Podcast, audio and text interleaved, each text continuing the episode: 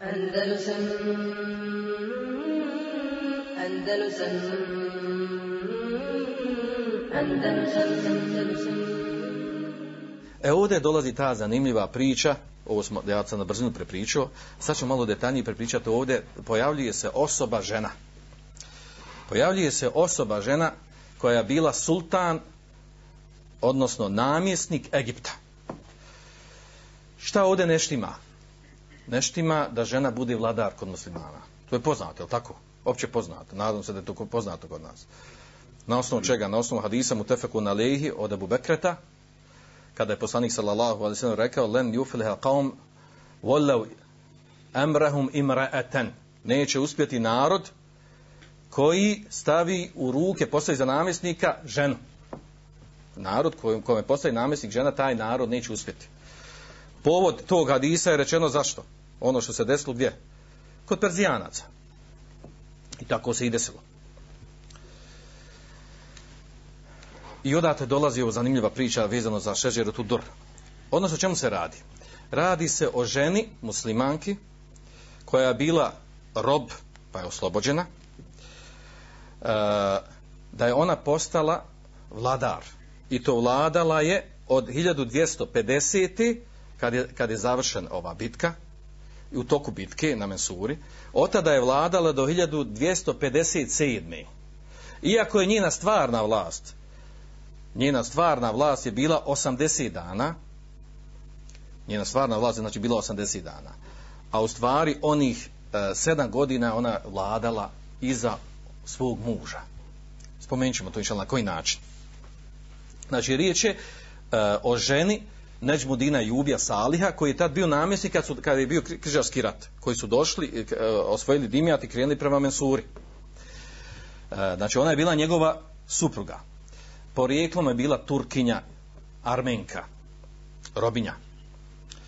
E, bila je, znači, robinja, kupio je Salih Neđmudina Jubi, koji tada, kada je nju kupio, nije bio namjesnik, nije bio vladar u Egiptu. Nakon što je kupio, bila njegova robinja, Eh, zadnjih deset godina, 1240 eh, do 1250. Eh, bio je namjesnik Egipta, kao Ejubija.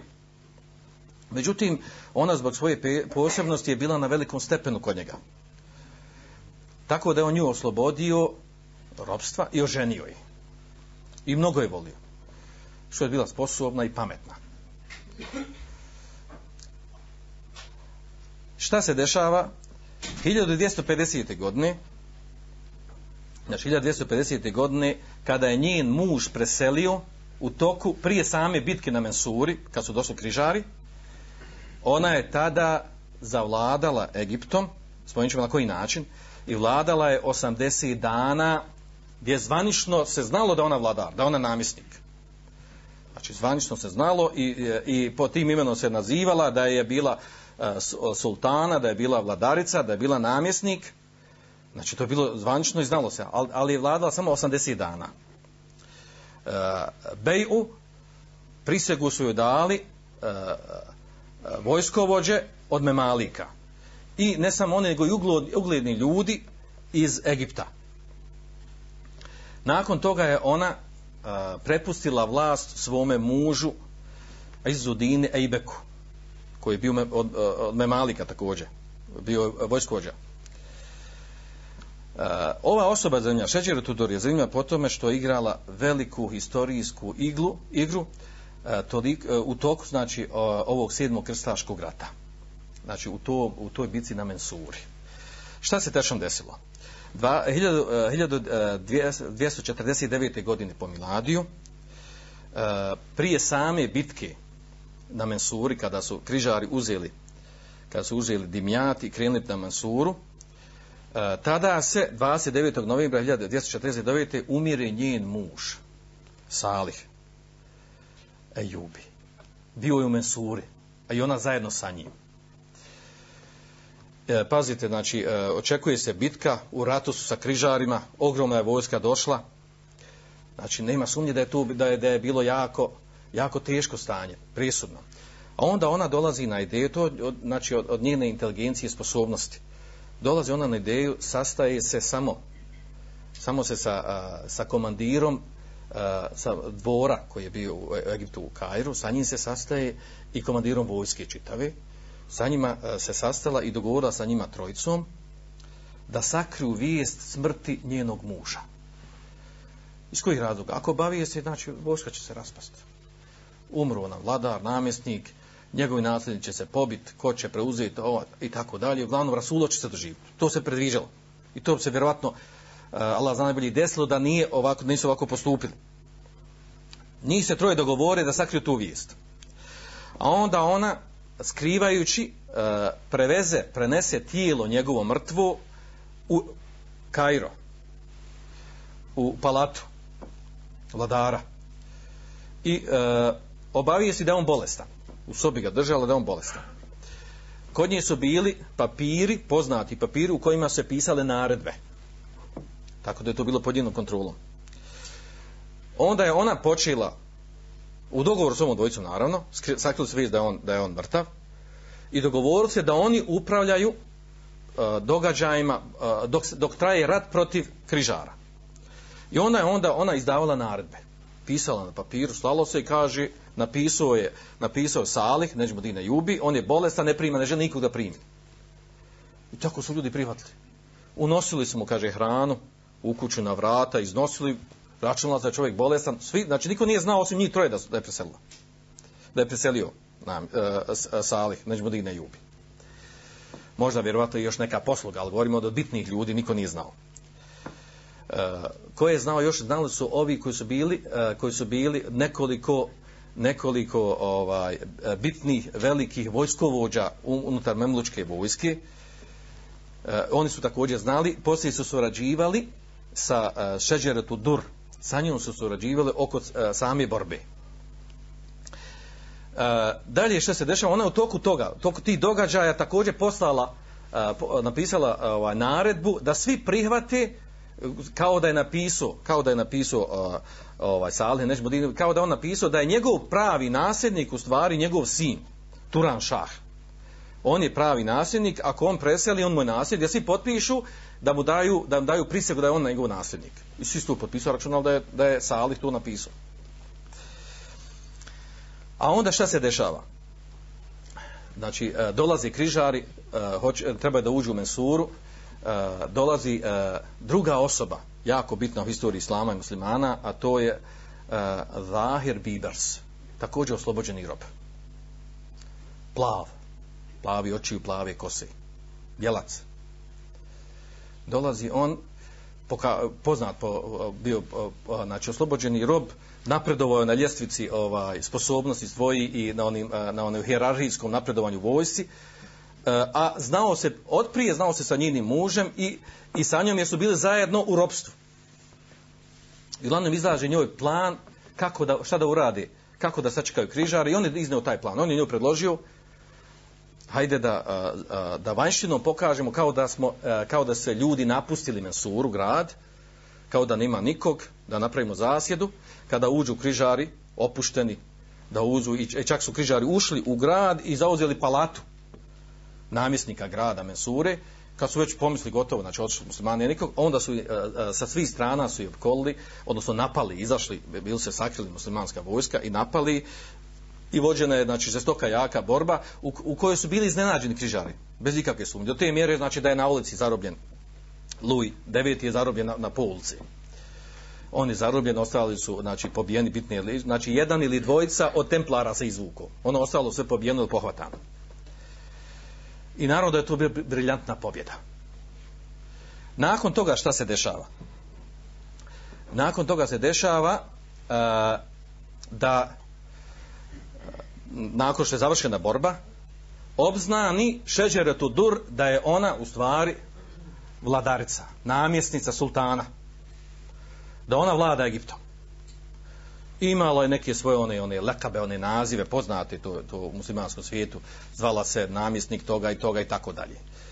E, sve to, sve to trajalo i dali su joj, pa dali su joj prisegu su joj dali ovi e, vojskovođe od Memalika. Prisegu da ona, da ona vlada. E, samo da, da, da, da podsjetim, znači nije ona E, prva žena, ni jedina žena u, kroz e, e, islamsku, kroz istoriju islama, koja je bila žena, a bila namjesnik vladar u nekom mjestu. Prije nje bile su i druge osobe. Od poznati osoba koje su bile, koje su bile namjesnici vladari u određenim pokrajinama ili državama, a to je bila Radijetu Din.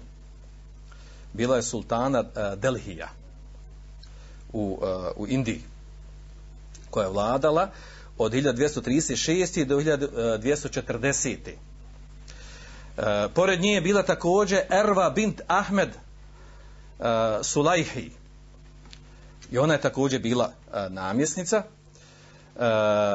u Jemenu od 1098. do 1138. Tako znači da su ove tri žene poznate, znači kroz istoriju Islama, da su bile E, vladarice, namjesnice, namjesnice ili danas ako kažemo predsjednik ili imam ili, uh, ili onaj uh, neki drugi, nije bitno koji je naziv tako koristio, ili sultan. U ovom slučaju sultana, pošto je žena. Znači to su te tri osobe poznate kroz istoriju. Tako da nema potrebe da se mi e, vraćamo jel, ono, na Belkisu, jer to je bilo prije Islama, ili e, Belkisu što je došlo u Koran spomenuti, ili da se vraćamo na Indiru Gandhi, da spominju e, slične ove druge osobe koje nisu.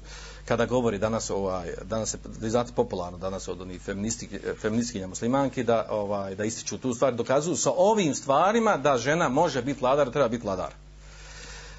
U, tom, u, u tome se svemu, kada je obznanjeno, znalo se da je ona, da je ona namjesnik, pojavila se uh, pojavilo se opiranje e, uh, pokret otpora pobuna protiv toga da ona bude namjesnik. Među njim uh, od prvi koji je poveo pobunu uh, i bunio se protiv toga i čak je pravio se neki vid demonstracija zovite kako hoćete u ono doba to je bio poznati velikan učenjak sultanu ulema. Sultan ulemi ko je to bio? Izudin ibn Abdeselam on je poveo pobunu pro toga ne može nam žena biti namjesnik.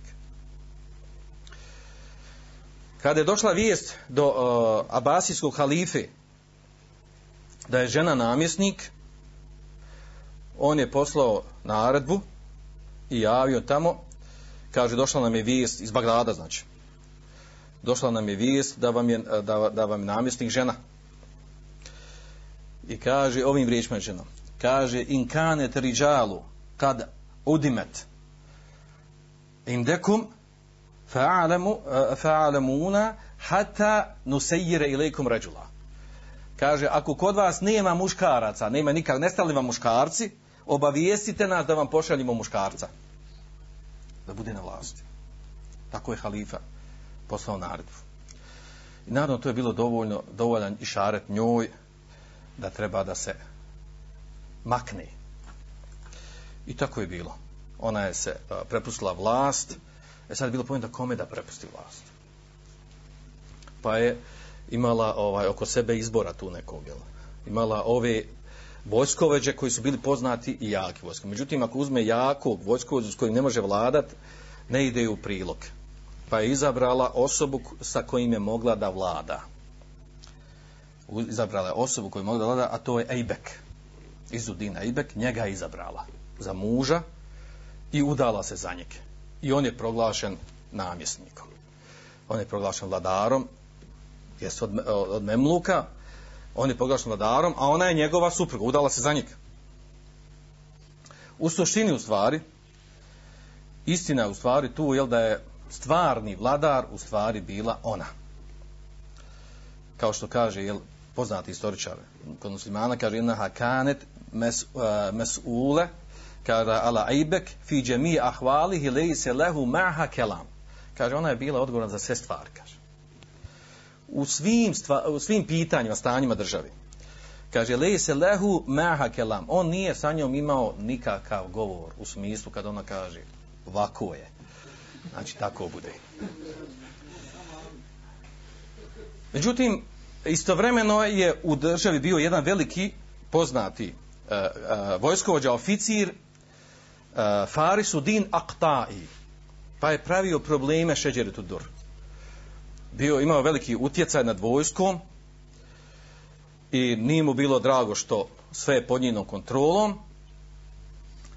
A onda a onda je Šeđer Dur sa, svojim, sa svojom sposobnošću pomogla svoga muža koji je zvanično kao bio vladar, pomogla da se riješi Aktaja, Farisudina Aktaja, koji je bio veliki, veliki vojskovođa. I puno je doprinio u mnogim bitkama koje su, koje su, eh, koje su eh, bile tada, jer tada su povedene i borba, istovremeno povedena borba protiv ostalih mjesta križarske koje je trebalo da, da muslimani protjele križar iz tih, iz tih mjesta u Šamu. Pa su se riješili i njega. Ona mu je pomogla, znači ona je pomogla svome mužu da se riješi. A onda nastaje drugi problem. Nastaje drugi problem u stvari da se okrene njen vlastiti muž, valjda mu dotužlo, okrene se njen vlastiti muž protiv nje. Okrene se protiv nje. I odnosno napravi nekakav vid pobune. E, htio da se riješi nje. Čak je već dogovorio bio da oženi da oženi e, čerku od namjesnika iz Mosula iz Iraka. A nje bi se kao riješio naravno a, vi znate problem neko kad okusi vlast ne skida se s vlasti osim kako sa sabljom da mu se glava otkine. Ne ide lako. Ko, znači, ko okusi slast vlasti, ne silazi lahko slasti. Pa se ona naljutila i onda je preduhitrila ga. Ona je njega pre... Ali još uvijek, još, još uvijek se ona brala njegovom ženom, njegovom suprugom. Preduhitrila ga i napravila, jel, smicalicu, ko žensko, napravila smicalcu nekakvu, u tome da ga zovne, da, da, da se halali, što kaže, da riješi problem na lijep način, tako dalje, a on ko muško naivan odazove se i ode kod nje i uh, bio je ubijen zadavljen. 1957. I onda ona obznani vijest da je on umro, da iznenada mu se desila smrt, umro iznenada. Naravno, ostali, ostali e, vojskovođe od Memalika nisu to povjerovali. Ja, sumnjiva, jasna, jasna stvar da je tu, jel, da to, da to e, e, pogotovo što nije bio, nije bio star, nije bio godnama. I e, oni se onda pobune i odu opkole e, nju u palat i zarobe nju. I predaju je svojoj inoći, njenoj inoći. Znači, prvoj ženi od od njenog, od njenog muža iz Udina Ejbeka, kojeg ona ubila. Kad su je predali njoj, bila je nekoliko dana kod nje, ona naredila svojim, uh, svojim robkinjama, naredila da je ubiju. Ženama je naredila da ubiju. I ubile su je, kaže, sa, ni manje ni više nego sa klompama. Znate šta s klompe? One papuče drvene. Sa njom se udarale u glavu dok je nisu bile i bacili su je, kaže, sa zida sa zida palati, da je pala dole i nekoliko dana je bila tu, tek je posle prošlo nekoliko dana da je bila da je bila da je klanjano dženaza i da je bila jel, ovaj, sahranjena na, na, na način kako, se, kako treba jel, da se napravi dženaza svakom muslimanu. I, ti, i tako je završila. U stvari, znači, e, znači, ona je vladala znači, od 1950 do 1257 e, e, znači otprilike 7 godina, zvanična vlast bila 80 dana, a ono ostalo bilo iza leđa svoga muža. Pored ovog što se desilo, znači, uh, skoro da nećete naći knjigu uh, autor koji je pisao o ovoj temi, o toj osobi, a da je nije pohvalio, on će zaslužiti da se pohvali. Znači, njena uloga u borbi protiv protiv križara u borbi da uređenja države dinastija. u na kakve ona se dolazi vlast na drugi nakon nje dolazi vidjet ćemo poslije doće nam osoba vrlo bitna a to je Zahir Bibers koji je čudio velike stvari za islam i za muslimane. Ili prije, ili prije njega Kutuz koji je pobjedio Tatare predvodio zajedno sa Zahirom Bibersa.